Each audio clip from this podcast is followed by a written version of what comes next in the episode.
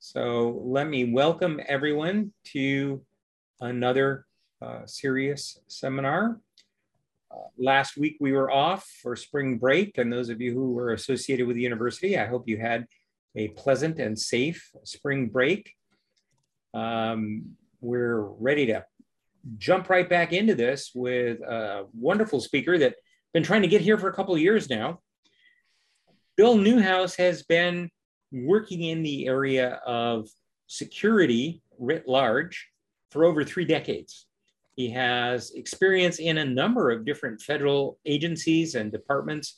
I won't go through the entire list of them. Some of them are, are on uh, the website here, but they've included service with the Office of the Secretary of Defense, um, some collaboration with the Department of Energy, and for what about the last decade or so, he's been working with the National Institute of Standards and Technology, uh, helping to run the NICE program for cybersecurity education, and most recently, uh, working at the National uh, Center of Excellence in um, cybersecurity. So he's going to take this wealth of experience, great insight, and tell us all about it. Let me remind the audience that if you have questions, please post them in the Q&A section, not the chat, in the Q&A, and uh, Bill will answer them as, as they fit in, I guess. So with no further ado, Bill, thank you for being here and take it away. Thanks, Beth. I appreciate it. It's really nice to be here. And, and you did ask me, you probably asked me eight years ago, and then you more specifically asked me two years ago. And then I attended a, a session in January and it convinced me that, you know, I, I, had the time to do this. And then of course, real life pops in and you realize, oh shoot, I haven't made my slides, but I did actually put together a slide deck. It's not going to be the, everything I talk about, but uh, what I want to tell you about is that I do work at a place called the National Cybersecurity Center of Excellence. Uh, it was given to us as a name by the senator who found the funding and said, NIST, you seem to know everything about cybersecurity or computer security or InfoSec or whatever. Why don't I give you some money and then you can tell people how to do things right? and that's kind of a scary that's oversimplifying it but uh, it, it, we are essentially an applied cybersecurity center that is attempting to leverage amongst many things the the qualities of nist guidance and standards that are already in use um, and so I'll be I'll be bouncing around between the idea that NIST does foundational research, offers standards and guidance, standards for the federal government, guidance for everybody else to consider adopting voluntarily, and that we now have a center that's we've almost been around a decade as well, that that is aimed at, at producing stuff that will see more cybersecurity happen, more mitigation of cybersecurity risk happen. So thanks for having me. It's a privilege to, to be here with you guys and let me get my cursors working. Okay. And so I just, I, you asked me, what would I talk about? And I said, well, if eh, I'm, I am part of an applied cybersecurity center. So if you're part of one and our mission statement is to accelerate the adoption of secure technologies, which problematically, I would say there's no such thing as a secure technology, but if you put things together, you can claim more security or more secureness or something. But anyway, that problematic accelerate the adoption of secure technologies is our is our mission statement. And your vision is to advance cybersecurity. Well, you know, what does that mean? I Push something over a hill, let it roll down the hill. Now, in this case, you know, NIST, is, NIST is, has been in this game for a while and mitigating cybersecurity risk or or, or promoting risk management frameworks is kind of a foundational thing we do. So in those in that context, what do I get to do? What kind of projects do I get to lead uh, now that I'm in my 35th year of federal service? Uh, and I'll I'll describe that, and I'll describe the context by which they get built, and and then let you guys ask me more questions and push on me to tell you and justify and and listen to you about what you need because as students and as practitioners in this space uh, I, I, hear a lot of people saying it's great that NIST says that. It's great that NIST did that. I want to know, do you care that I've done this stuff at the center? And if it helps, and if it doesn't yet, how can we move it so it will help your specific interest? And uh, there's going to be a lot of interesting challenges. If you want to cheat and do a, a read ahead, you can just go to our website, nccoe.nist.gov, and, and, and don't listen at all. Um, again, back to that accelerate adoption of secure technologies. The more important part here is in the white text. We, we, are, we are set up to collaborate. And you know, I'll I also I like I, am a, a word smither in the sense that you can just tell I use words really well. No, the collaborate with innovators. Well, innovators is a tough thing. Innovation often means somebody gave me something that nobody else thought of. In, in, this case, I'd like to say collaborate with people who have similar problems and help can help us innovate to get solutions, to get more cybersecurity risk mitigated to, to, to anticipate. So innovation isn't just the invention of technologies, but it's the adoption and use and everything. So get together with people, and then we're going to try to provide real world standard based cybersecurity capabilities. And, and that sounds like you can buy something from us. And ultimately you can, you can get information from us. You can see evidence of what we've done as we build what I would call reference designs and we demonstrate their functionality. So the part at the end there says that address business needs is part of the, being an applied cybersecurity center is you better have an audience. And so we aim at, at, at, at sectors in different areas that NIST would have no governance of because we're a non-regulatory agency, but really, you know, moving into places, and you'll see with some of the projects I describe in a second, places you wouldn't expect to find NIST offering direct guidance. Well, we, we, we work our way into those communities and ask them if we can help. Uh, this is a screenshot. So the first project that I'm that an active project that I'm working on is described as data classification. Again, uh, a challenge that I I face is with every audience is to give you the context of what those two terms mean together, and and then offer you some some fact about this project to let you know where it started, where it's going. And there's lots of buzzwords in, in this description. If you were trying to read it, you'd, you'd notice on the left, data centric, security management. You know, those mean things to people who've been in the business for a while. To students, they, you might recognize that as part of, of, of, of a lecture or class series. But it often can can mean different things to different people. So in this project, I want you to notice that we have a description of it high level. We have a little bit more to the left, but this is on our webpage. On the right in the box that says status seeking collaborators. So I will offer a little bit more information about that as we move along. But in that box, the key is that we use an open and transparent process to describe a need for people to bring technology to us. We are a building in Rockville, Maryland, off the main NIST campus called the National Cybersecurity Center of Excellence. The Federal Register notice says, please come bring us your technologies, please offer it to us, and we will think about inviting you into be a, being a collaborator. And then you bring your technology to our lab, and, and we try to use it in a functional way to show that more cybersecurity risk can be mitigated, that we can achieve some of the, uh, the output, outcomes that are expected in, in our cybersecurity framework. Um, so that's that's one project and I'll come back and circle around these uh, in a little bit, but data classification. I will point out that maybe it's not written here directly, but if you click through on this link, if you were on the page yourself, that NIST is focused also now on, on the zero trust architecture concepts. It is a, it is a, a term of art by the, the industry to sell you stuff. Uh, it is everything we've always wanted to do, often sold in, in, in one contained set of products from an individual vendor. Uh, and in amongst the things you need to do to do zero trust architectures is to know your data.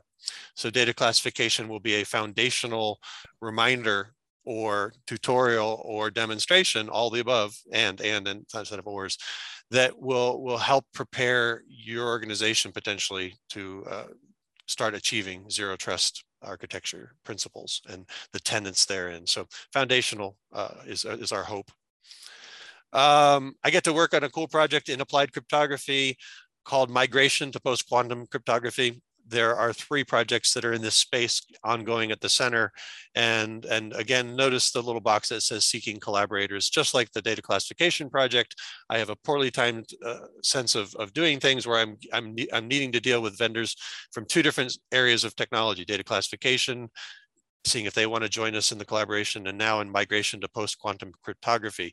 You may be aware that NIST is developing uh, and has been working on a process to select and identify uh, post-quantum cryptographic algorithms, the kind of algorithms that will resist quantum, the, the, the, the the notion that a quantum computer will one day be able to break aspects of public key encryption is has been posited for many years. Don't ask me when that's going to happen. Some people think it will happen in our lifetime. Some people say no. Some people think it'll happen in five years.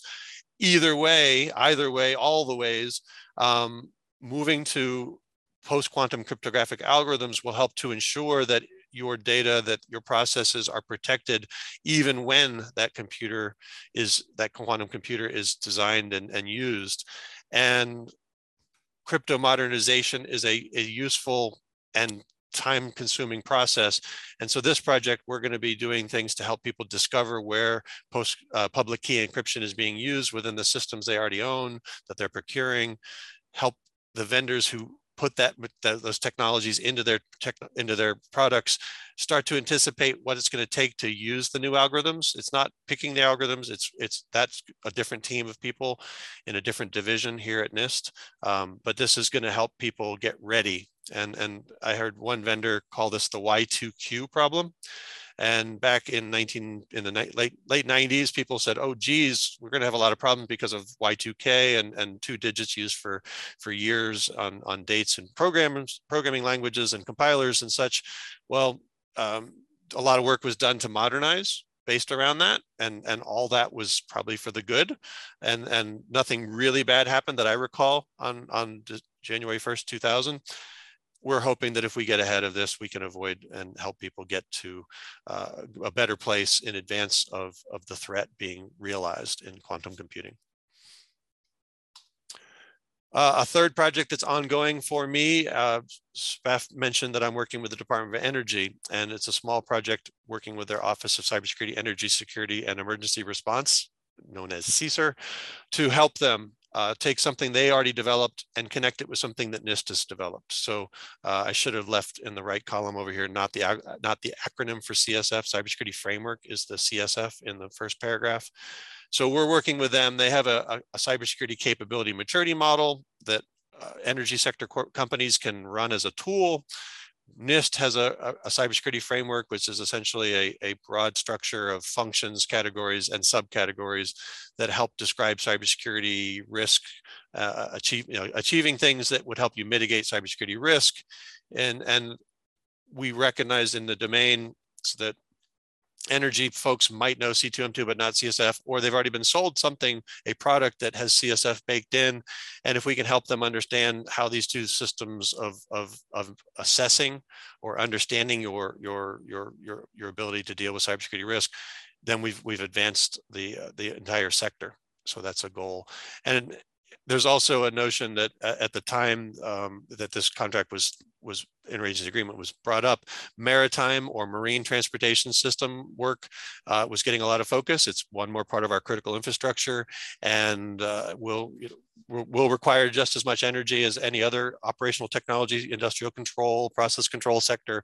And so we were gonna, we are helping them mature in that space and have developed a, what's called a cybersecurity framework profile uh, for, in, in, this case, liquefied natural gas, which um, I will point out if you've been watching the news that if you can't move gas through Ukraine from Russia or around Ukraine from Russia into Europe next year, um, the need for moving gas from the US to Europe would be supported by liquefying it and then putting it on special ships. And that is a process that now we have a framework that would help those organizations think about their cybersecurity risk in a more mature way.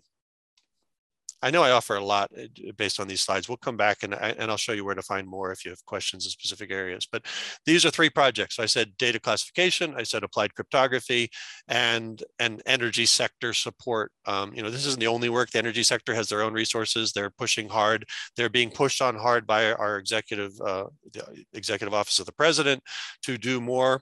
Um, so Chris Inglis is our, as our cybersecurity, uh, national cybersecurity advisor and, and is growing a, a community of people who are pushing out through agencies like Department of Homeland Security, Cybersecurity and Infrastructure Security Agency, and Department of Energy as a sector-specific agency is, is a big player, and, and they're leveraging NIST uh, because of our, our focus on, on cybersecurity risk management. And one of the outcomes I just described was that we created a cybersecurity framework profile for liquefied natural gas. This offers some words about the importance of it.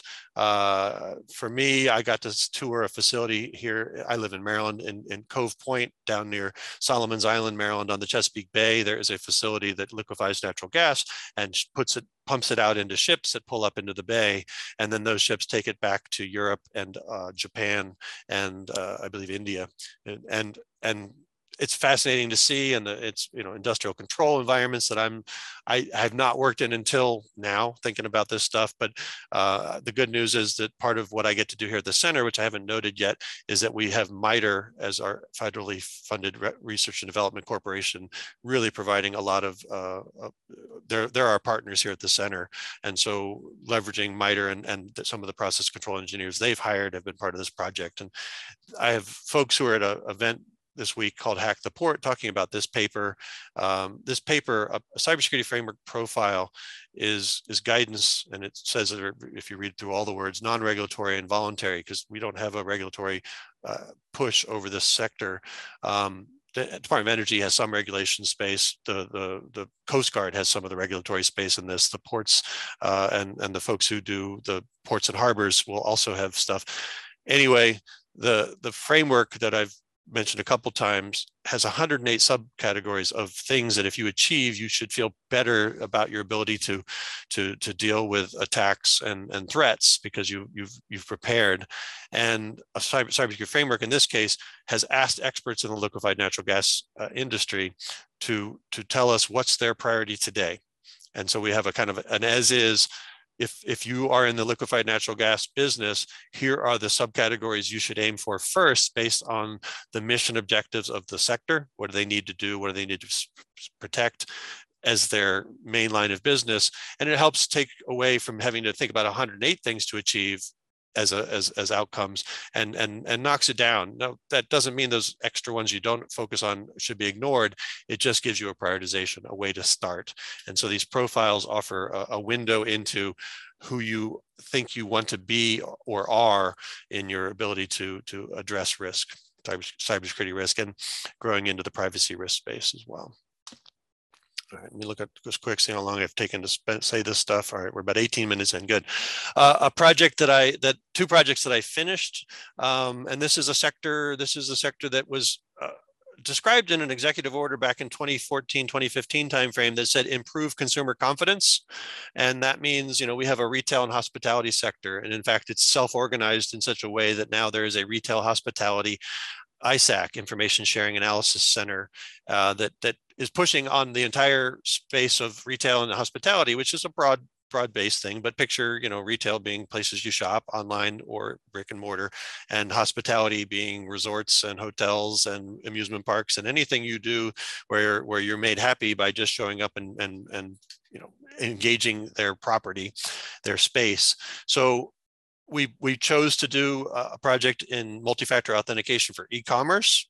When we did that a couple years ago, the idea of, of fast identity online and, and the open standards that it represented were newish to people. And there's an industry consortium that has focused on that method of authentication, those methods we demonstrated a FIDO server. We had a risk engine that we got from a vendor, and we built something and demonstrated it and published a, a, practice guide. So the words on the bottom of the slide say finalized practice guide, meaning we went out, built something, showed people what kind of risk that system mitigated, and then documented it, asked for public comments, because that's what NIST does for everything we publish, took those comments, tried to make the document better, add to the document if those comments add, asked for things that we didn't include the first time.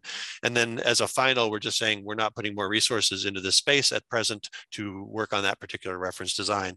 Securing property management systems in the hospitality sector, there is a, a giant database uh, that is called the property management system. And, and we offered some ways to, to basically put prophylactics around it and support it in a way that it can support all your needs on your property and also be protect and protect the information inside the, uh, the property management system because you could if you didn't if you hadn't thought about it you might um, you might now realize property management system is helping decide where staff go do does does their work. It might also be involved with the supply chain of things coming in and out food towels linens whatever where people are working. But also most maybe most importantly is reservations and and and guest information and how that all gets handled. And so we built a system and we offered in building that some some notions of a new nist paper that is define helps to define zero trust architectures uh, in a careful way called nist special pub 800 207 in that publication it had tenets of zero trust the things that you should be trying to achieve within zero trust. It had names of the of the elements and, and the system that a zero trust architecture is uh, composed of. And we spent the time to say, look, this is not a zero trust architecture, but you're, you're closer to achieving it in this product project and we offered that which technologies would be you know, which component within within a zero trust architecture and and how maybe to start measuring a little bit about the the the, the functions are being protected the data is being protected that you're you're asking the questions that a zero trust architecture asks about do i trust this device right now when i'm making a transaction between you know data moving from one one device to the next, all those things that happen. We tried to, to give you kind of a primer into that space and we used the property management system as the example. So that was kind of some fun over the last couple of years.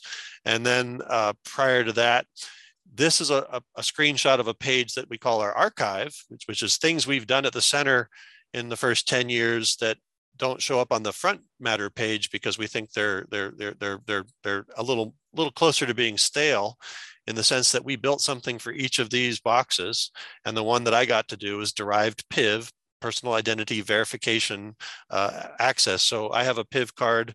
Uh, if you're looking at the little box of me speaking, my PIV card is got a it's got a chip on it, and the chip has uh, a digital signature um, certificate and it also has an encryption certificate and I'm able to leverage it uh, because I can put it into a keyboard that has a, a, a, card reader or a laptop that has a slot because we still buy those in the federal government. Well, more and more technology has moved to not having card readers. My phone, you know, I could certainly plug one into the, the high speed data port on the bottom of the thing, but I don't really want to jam a card into this thing. So derived PIV means take the credentials and that take the qualities of what lets you have a card, a physical card with those certificates on it, and develop a system by which those same quality and, and measurable certificates can be used uh, in a mobile device and stored and properly dealt with for revoking and and all the things we do with the with the physical cards can be done logically uh, uh in a mobile device. So that was kind of fun. And while we were doing that, NIST was advancing um, the digital identity space with a new special pub 863, which revised the language, which revised how we, we communicate about authentication and identities and access management. And, and, and so it, offered a little bit of the shift in that direction. One of the challenges with everything we build here at the center is we build it at a certain time in, in time. And therefore, as soon as we're done, many could say, that's a little obsolete because they've already moved on to version two and you you built with version one or or the standard for that isn't finished well that's some of the the, the trade-offs that that happen uh, in these projects we have to decide you know what can we do within a certain amount of time what resources do we have and then try to hold to a value statement, which is that we've defined a problem space in each of these projects that compels people to want to read them, that they agree that this is a space they're, they're evolving towards. So some of these are pretty easy. If, if, if you didn't know to focus on DNS-based secure e secured email, you could open this publication and learn a heck of a lot about DNS secure, based secured email, see some technologies that were implemented in a laboratory. Um, and, and so I actually, if you're going to be, a, if you're on faculty or going to be faculty somewhere or are teaching somewhere, I would say parts of our practice guides, which is this special web 1800 series that these become, can be great resources in your classroom. NIST hasn't developed them to be curriculum, but I think you could because they're they're carefully crafted and they they hold on to um, some really good concepts about security and privacy, risk management, and then even the security and privacy controls that are that are relevant. Um, yeah, so so I see the question, and I'll and I'll get to this. But what are some ways serious students and researchers can get involved with the NIST NCCOE? I'm gonna I'm gonna check the next slide to make sure. Yeah, I'll use this slide to to to to, to offer that up. It's a great question. I appreciate it. So this is our, our front matter on our web page. We have technology focus. So I have a colleague who's building a 5G laboratory here in the building. And and if you went to the Federal Register, and, and at some point I can type that into the chat, you could search Federal Register for NCCOE and see what we've been asking people to come bring to us. Well, as, as students or researchers, you don't have technology to bring to us, but for every technology focused project we're working on or sector focused, we have these these these essentially the status on the right side of the slide says we we're, we're going to define the scope. We will send out if for that consumer data protection one on retail, we sent out a description of what we hoped to do back in like 2015. And people could come back to us and the sector specific, like RH ISAC, which back in the day had a different name, they could re respond and say, that's a neat sounding project, but you, could you also do this? And so as students and researchers, you can influence how we describe what we want to focus on because we share it publicly. Um, when we say we're seeking collaborators, well, that might be better for the researchers who are already involved with industry while they're uh, uh in, in, uh, doing their research. They may, you know, if you're academic partnerships you have with, with private industry, you may be able to tell me, hey, Bill, I heard you're doing migration to post-quantum cryptography.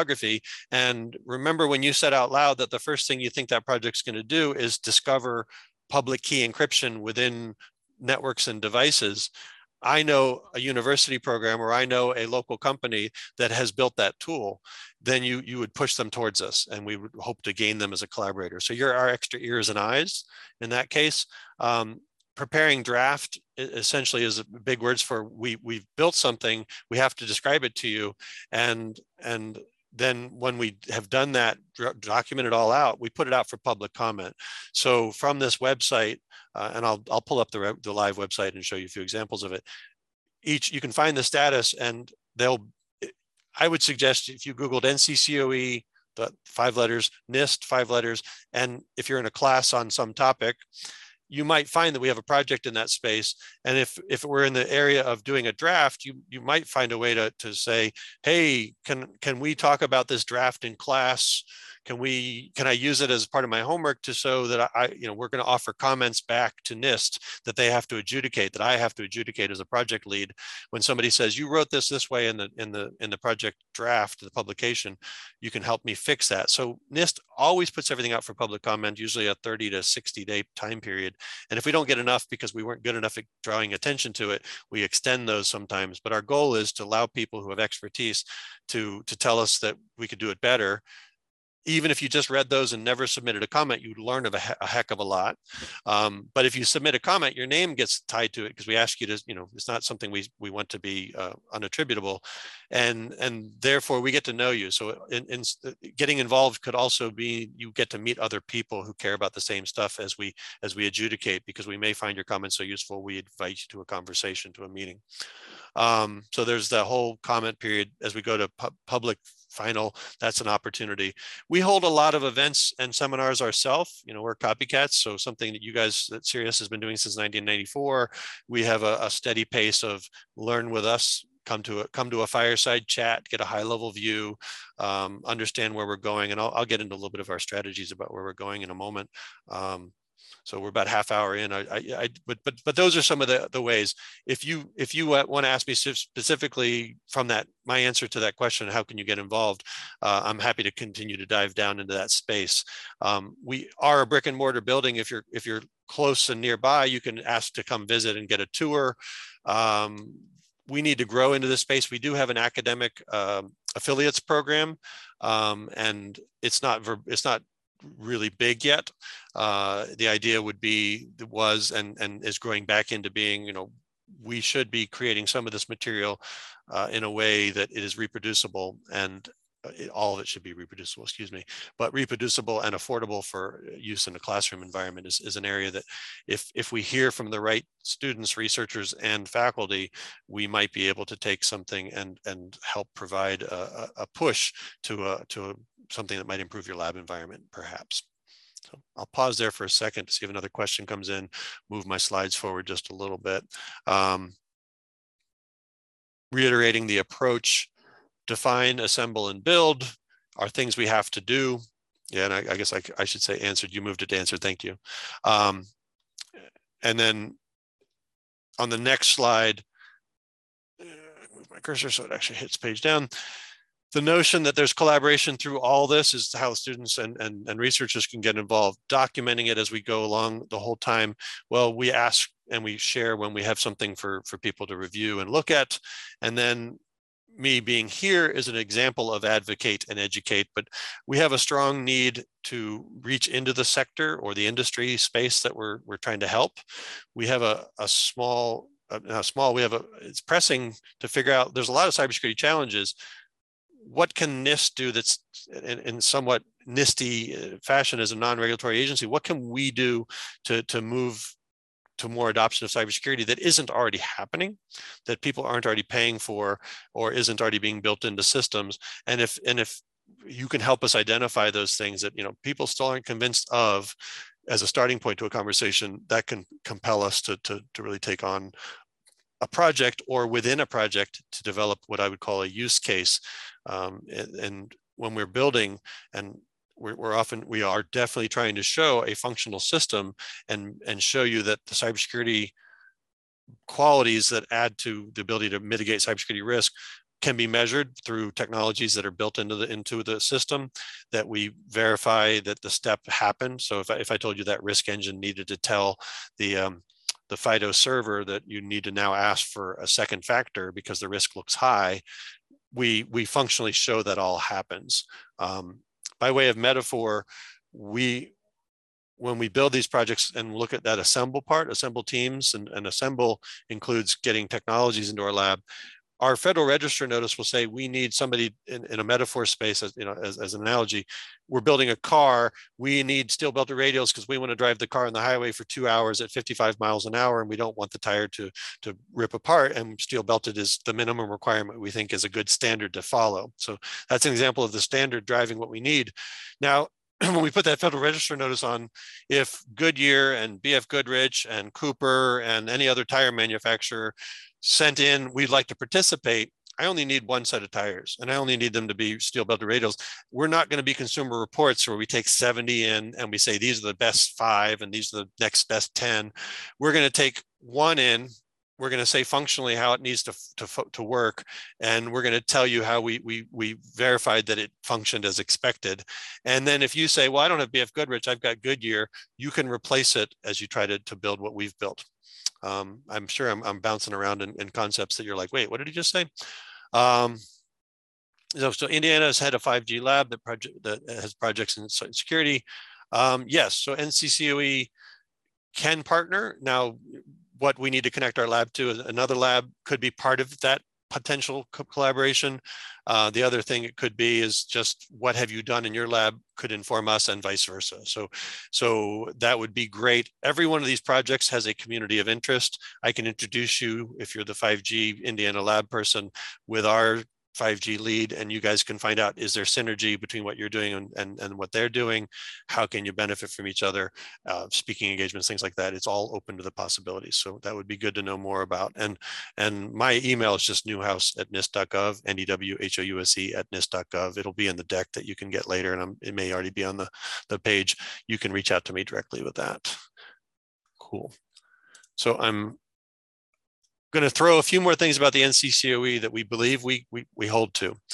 Standards based. Now, for one project, the standard was FIDO, Fast Identity Online. It was the FIDO 2 original early standard for en enabling multi-factor authentication and, and and they've moved on with, with, additional standards and, and we could build more. We have, we, we've done other work with other parts of FIDO in different builds, but in mine, that was all we did. But standard based also could be a best practice. And, and the best practice that we often land on is the NIST cybersecurity framework.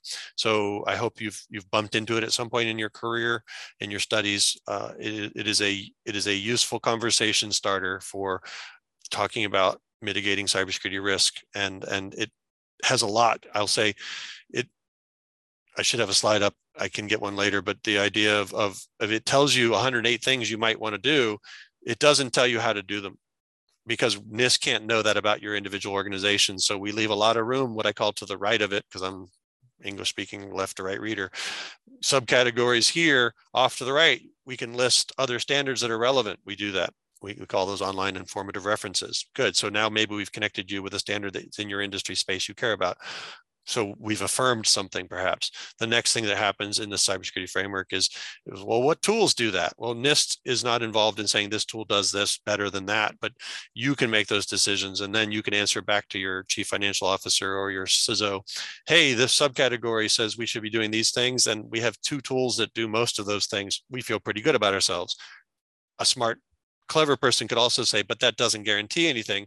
And they're right. Risk, risk mitigation and risk management is not absolute. It is it is a it is a commitment, and it is something that uh, the cybersecurity framework allows you a language to then communicate maturity, how far you're willing to go, where you need to go next, things like that. So standard based can be just a framework, and we offer a lot of that. Standard could be an international standard that says implement DNS based email security this way because that's that's the way the uh, the, the, the IETF says to do it, you know, and and go for that or the IEEE standard. So that's possible. Modular. We hope that as we build stuff that you could extract from a build a certain thing like a server and go, I can do that too that's harder to prove when we put it into 200 page PDF documents. Um, so we're trying to build a new tool, tooling system that would let you extract some of our work faster and better. Repeatable, uh, if we built it, it didn't happen because we're special magic unicorns. It happened because we followed a, a, recipe that we offer to you so that you can you can make the same cookies we made you know we know that you know that that's going to be difficult because you may not be able to afford the equipment that we used but we give you a full list and and, and the idea is that it's not magic it's it's it's hard work it's careful work. Uh, commercially available we're not here at the center to to build things that aren't available to everybody to, to get their hands on. And that can be, we can move that, that, that window a little bit, but we're not, we don't want people coming at us with their silver bullet. We have a new thing that, that hasn't been tested, isn't part of a standard that they're trying to patent so that they can, you know, own the market. Eh, commercially available means that if, if we bring it in here and build with it, that, that you could find it too if you had the means to buy it. It's not, it's not hidden. It's not, uh, it's not uh, the kind of uh, protected, you know, venture capital uh, backed thing that says we're not showing it yet because it's not done. Uh, usable, that's that's to be proven to us and this is where a good area for feedback if you do start reading our publications please complain vigorously if you find them to make if, if, if all they do is make you fall asleep then we need to write better we need to we need to pick a new methodology to get this stuff in front of you because as you already know it is hard to communicate all the nuances of cybersecurity, security, information security, information assurance, privacy. Uh, and so we keep grabbing frameworks to squeeze it all together. Well, we want to know, does it resonate? And so usable, clean, easy to, easy to follow. Um, how many people have read the full car manual in their in their glove box if you own a car I, I go there when that light comes on the dash that I don't understand, and I go to the appendix and I look at you know indicator lights, and it says, "Oh, you can just push this button for five seconds, and it'll it'll go out." Problem solved. Well, that that implies that you know people don't really want to read their manuals anymore. And if we keep writing manuals we're going to we're going to we're not going to con- convey what we want to. And open and transparent i mentioned our processes are described put out for public comment and, and dealt with that way. So those are the constraints under which i get to build stuff. And and that's challenging. The open and transparent part means i also have to um, establish cooperative research and development agreements with these the companies that bring us technologies. And so every time I'm ready to start, there's always like one more two weeks before we get that signature kind of moment. And then once we have the technology together, um, getting it done in a timely manner and publishing it without too many verbose words uh, to, so that people can use it. If we take too long, we can be beaten by by progress you know, if it takes us a year to show you zero trust architectures, I bet you will have 47 vendors trying to sell it to you if you were part of a company that was looking for a zero trust architecture to build. Uh, reiteration of our sectors. Make sure any new questions. Oh yeah, and Doug, you're the one asked the 5G question and you know how to reach me. Um, I've done a bad job of describing publications in, in any detailed way, but on the left of this picture, NIST special publication 1800. Those are the new, that's the designation for stuff that comes out of this center where I work. We've also put out guides and tip sheets and and and draft and and final NIST informational reports, NIST IRs. So and and we've created videos because we think that if you need to convey why this is important, a video might do it faster than than me speaking for now 40 minutes. Um, so that, that's that's amongst the possibility and we have a, a, a, web that library link probably still works but we did update our, our website probably since this slide was built. Um, and then back to that question of researchers can you get in how can you get involved?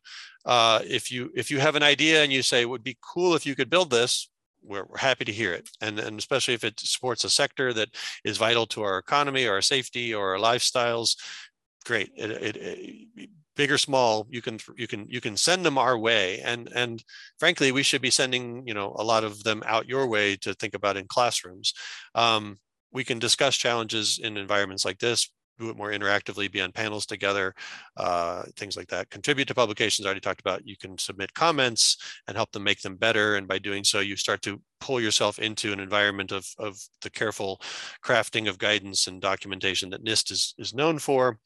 And, and then there are ways if you're a technology provider to participate in a project. If you care about a particular sector, you can join our community of interest and weigh in whenever we offer, offer the opportunity. We will convey stuff to you and occasionally we'll hold workshops and things in those spaces. So that last part about joining community of interest could help you participate.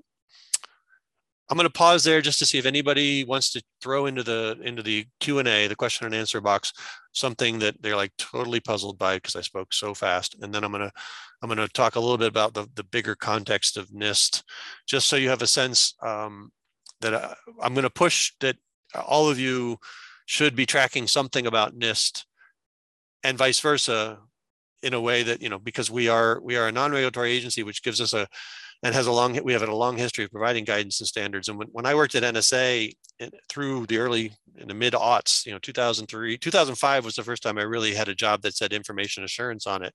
Before that, I had been a telecommunications engineer and I was using bulk encryptors to, to protect data so that we had plain text inside a a, a, secure compartmented building information facility and we had ciphertext that nobody could break going across you know commercial pipelines when I got to do the information assurance stuff, um, I then started doing interagency research work, where just communicating what, what's happening from different departments, different different agencies, different parts of our, our executive branch, and I kept meeting these NIST people, and they they were doing the same a lot of the same work that I was aware that NSA people were doing. And I thought that's weird.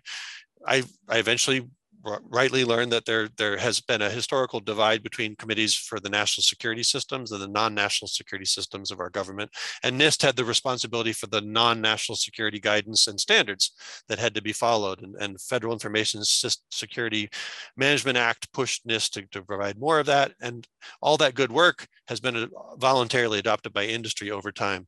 I'm going to be describing a little bit about different divisions that might be interesting to you in your career as you move forward. So I don't see another question come in. I'll, I'll continue where I'm going. Um, NIST is part of the U.S. Department of Commerce. That's an executive office of the government. You have the Department of Homeland Security being another example. You have Department of Interior, the Treasury Department. You've got uh, Department of Defense. You've got uh, intelligence community. That are, you know, and so each of these are different parts of the executive branch. So commerce in doesn't show here, but Commerce has things like uh, the NOAA, National Oceanic and Atmospheric. Gosh, I should have that one better in my head before I get there. We have the Census uh, Bureau. Um, NIST sits on a street called 100 Bureau Drive because we used to be called the Bureau of Standards. And many of the commerce um, sub agencies are bureaus. And that's kind of cool. Sounds kind of old fashioned. I guess somebody decided to rebrand ourselves, and, and they did in the, in, in the late 80s, early 90s. And, and we became NIST. Um, look at the six boxes in that bigger circle on the outside where I say there are other NIST laboratories out in Colorado, we've established a communications technology laboratory that's doing work on, on first responder networks and public safety networks and, and communication technology writ large. We have an engineering laboratory that can focus on things like, hey, was that steel that was in, you know, eh, well, I, I wouldn't use that one. Engineering lab can do things like testing of materials that are being used to build and, and support our, our, our infrastructure, uh, fire safety, lots, any, anything engineering, I'm gonna do, despite being electrical engineer, I'm doing a lousy job of telling you that in the engineering laboratory, if there's a need for a standard or, or a measurement, that engineering laboratory can do that. Materials measurement laboratory supports a lot of the uh, measurements that are needed by uh, the, the medical and uh, like National Institute of Health and Cancer Institute and the things we need to do down at that small level of, of understanding what's happening inside the, uh, us as organisms and, and the materials and the fluids and things that we deal. That's a really bad way of saying about MML, but material measurement is down at that small level, often focused on, on health uh, aspects and, and support to the things, uh, you know, pharmacology and other things that would need to be measured. Physical measurement laboratory, as apply as, as it sounds, would be the kind of place where if we needed to really redefine the crypt, the cage, the, what a what a kilogram is or a meter, that you know to, to make our society function better, to make manufacturing happen better, the, the physical measurement laboratory focuses on it. And then we have two cool places where you can where, where you can bounce neutrons off materials or you can do um, nanofab stuff. And those are user facility labs where some people win you know Nobel prizes who work there, and it's kind of neat to be able to walk down the hallway and bump into somebody. Um, cool. So I'm going to quickly read the question. This emphasizes open transparency as well as making the framework accessible commercially. What measures do you take to protect the integrity of, of your cybersecurity framework and account? Okay, that, yeah. It's a, I'll let you guys read that Q&A as well. I'm, I'm going to try to read some of it, most of it out loud. Um, that when I talk to the right of the framework, there's a lot of room for you to figure out what to, you need to do. NIST is unable to go there. Um, and so the question of, of if, if, am I grabbing a resource from NIST and do I know it's written and accurate and right? Um, that had popped up in our space of the National Vulnerability Database, where we score vulnerabilities along with a, a bunch of other entities, including MITRE. Uh, are we giving people the right data? Is it is it is the integrity involved? And so some of that will be formalized into you know signed uh, code that will have a value that you can verify as you as you take it from us.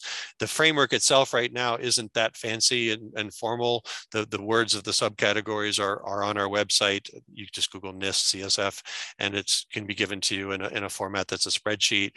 We are building more online informative references, which uh, focus on mappings to the framework and and eventually th those aren't cryptographically bound in a way that makes sure that the the words coming to you are are you know are the ones you expect to get. At, at, this point, we haven't seen too much threat of, of people spoofing it. You can probably still go to Amazon and find somebody who wants to sell you the framework for a thousand dollars in a book. Don't do that. You know, everything we do is put out for public use. And then the question potentially I'm, I'm making your question fancier, Julian, is that you know there's there's an integrity aspect to everything we do that if we find it being abused or if anybody notices, we want to know.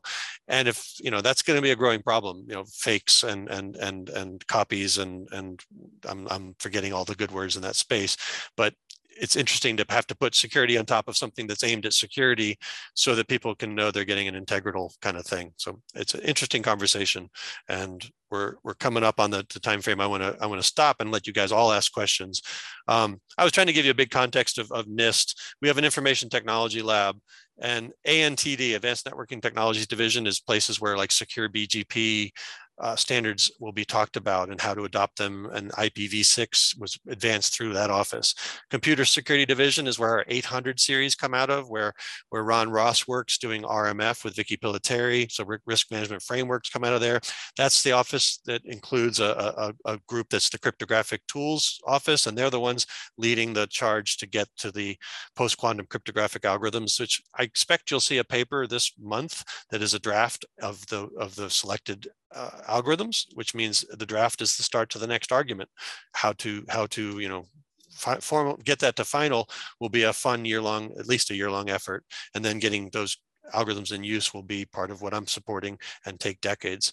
Um, Information Access Division has been focusing on years for years on on text retrieval, video uh, aspects of of of you know the quality of, of usability things. There's uh, Julie Haney and, and her colleagues are are focused on security, usable security, and security usability, and and you can if you put those in different orders, you can take a different emphasis.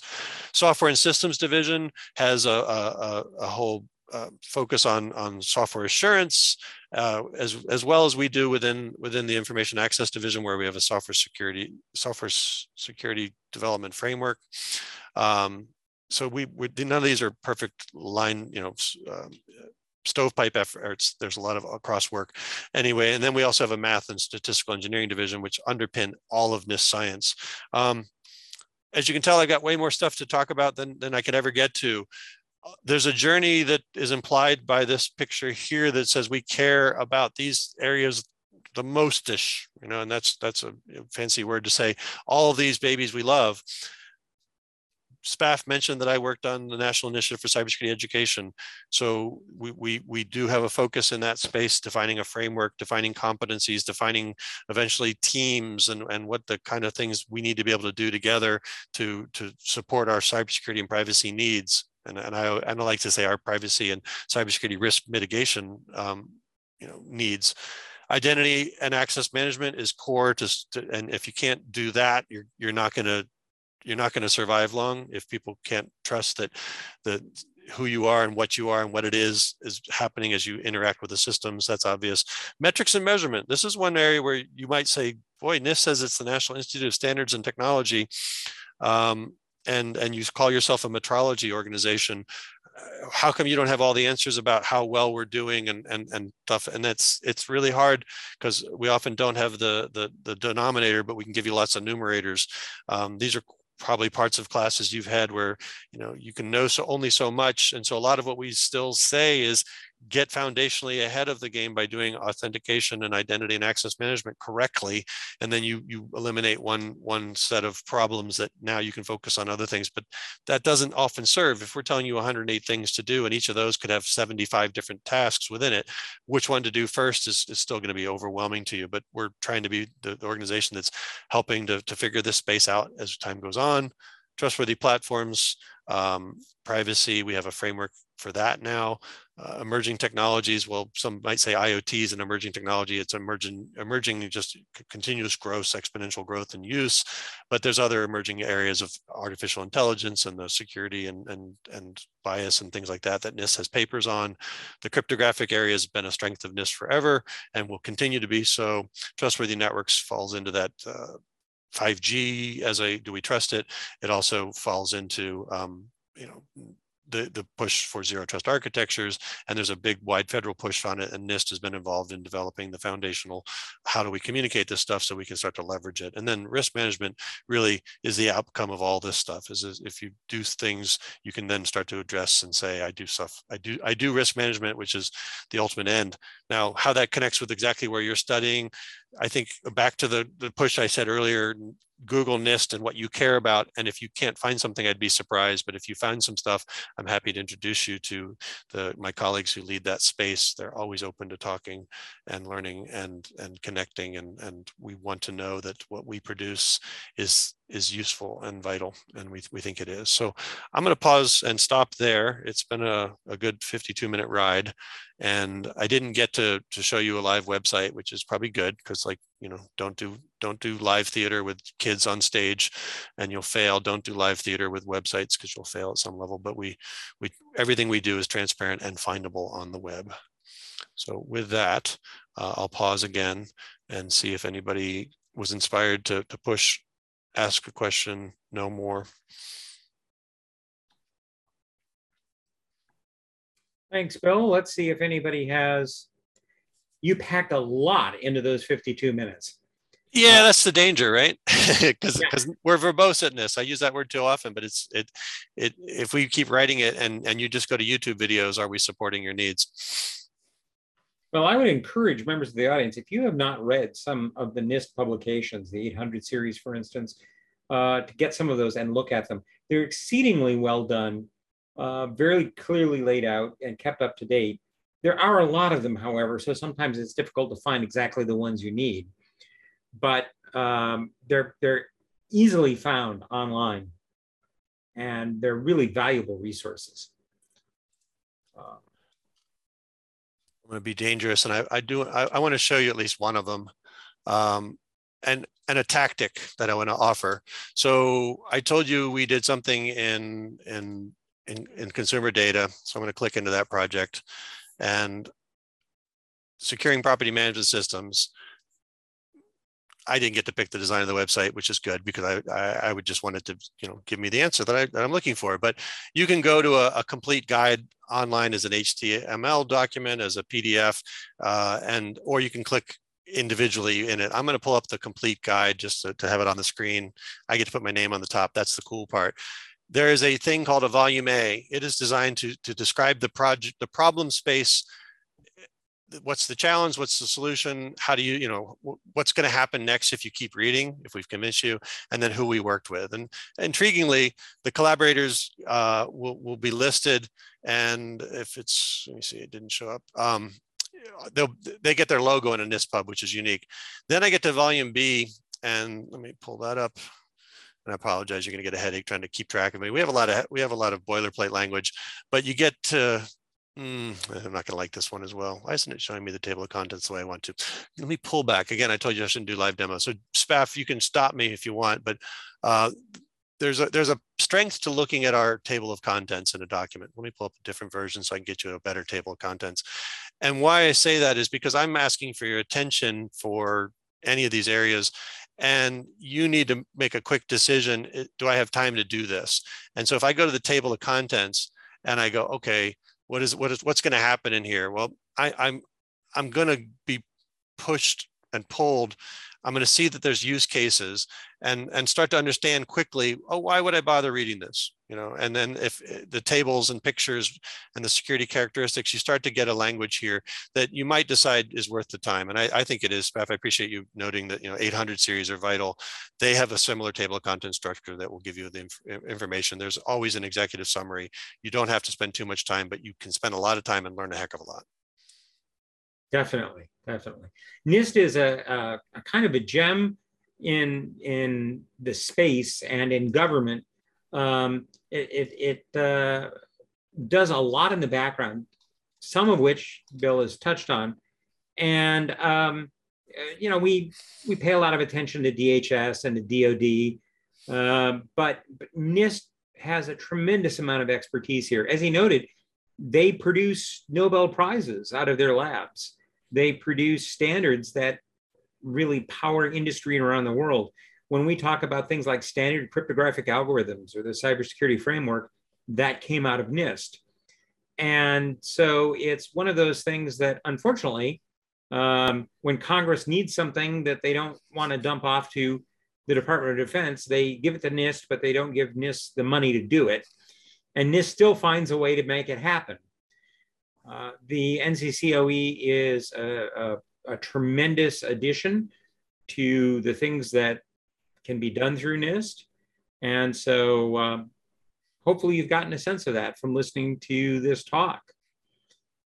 If there aren't other questions, I think what we'll do, oh, one just came up there. Let me get back to the screen so I can see it. Where'd it go? Can you read it aloud? Because I'm not get, I'm not seeing sure. that box anymore. Give me a second. Do NIST cybersecurity guidelines have any issues with using open source tools or freeware? Um, there we can use open source tools. Uh, we have to be we we do you know, engage the lawyers a little bit to make sure you know the the true open sourceness of it and and then the question sort of also could be, hey, I told you we have people who care about software assurance. Are we following a, a, a, best practice to do to note something about the quality of an open source environment? There have been funded efforts within government, and and there is a lot of focus now on software supply chain that uh, I think will will take that open source question and give us a step-by-step checklist of things to do before you before you commit to its use in a, in a government system. In our lab, we have a little more latitude, but we'd have to be, you know, yes, we can we can build with open source. Um, we need to be compelled that that's a good thing to do. And and there are some open source things. Yeah, I, am going to talk around it in circles, but it's we're not we're not. Uh, it, it it is possible. Yes. Um, what role does NIST play in the development of CMMC? So trickily, uh, trickily, fancy word. Um, my colleagues in our RMF Risk Management Framework Office, Ron Ross, Vicky Pillitteri, I mentioned their names. They put out documents like, uh, you know, controlled but unclassified information guidance. And, and so if I'm on the publications page and if I typed in CUI, I think it'll come up. Let's, let's double check. Here are papers that are in that space. We have 172 assessing enhanced security. We have a 171 that was protecting controlled unclassified. These documents are the basis of much of the CMMC guidance. Or actually, sorry, CMMC is uh, cybersecurity maturity cap capability, cybersecurity maturity. Oh, I'm going to mess it up. Uh, it's the DoD. We're going to push on contractors to show us that they're doing more cybersecurity, that they're they're not adding risk to our our our supply chains because they're working with us. And these documents that have been published by NIST as non-regulatory are being made regulatory by the Department of Defense.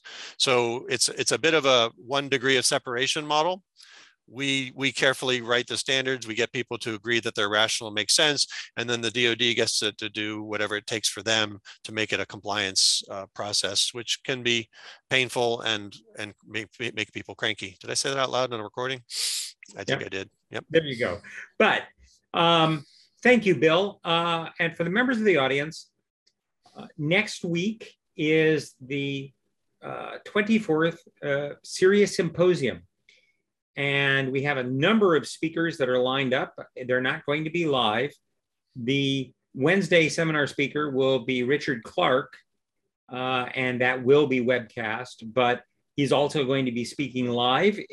Registration for anybody uh, affiliated with an educational institution is free, but you do have to register to be able to attend. We would love to see people show up. There are going to be a lot of great talks demonstrations, panels, um, and, and other material. So we'll either see you at the symposium or we'll see you here at the seminar next week. And once again, thank you so much, Bill, and I look forward to seeing you in person at some point. Indeed, that'll be fun. All right. Thank you for the opportunity. Bye, everyone.